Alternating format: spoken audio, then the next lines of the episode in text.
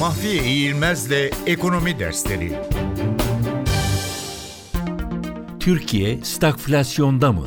Bugünlerde çok sorulan sorulardan birisi de Türkiye'nin stagflasyon içinde olup olmadığı sorusu.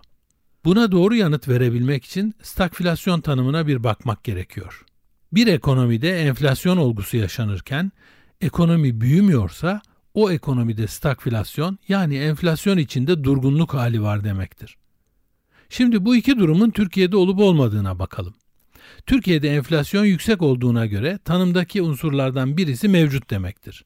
Her ne kadar Türkiye'de 2016 yılının 3. çeyreğinde küçülme görülmüş olsa da ekonomi yıllık olarak büyümeye devam ediyor. Demek ki ikinci unsur olan büyüme unsuru mevcut değil. O halde bu aşamada Türkiye'de stagflasyondan söz edemeyiz.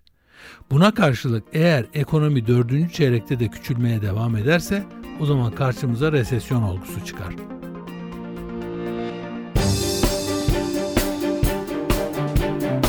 Mahfiye İğilmez'le Ekonomi Dersleri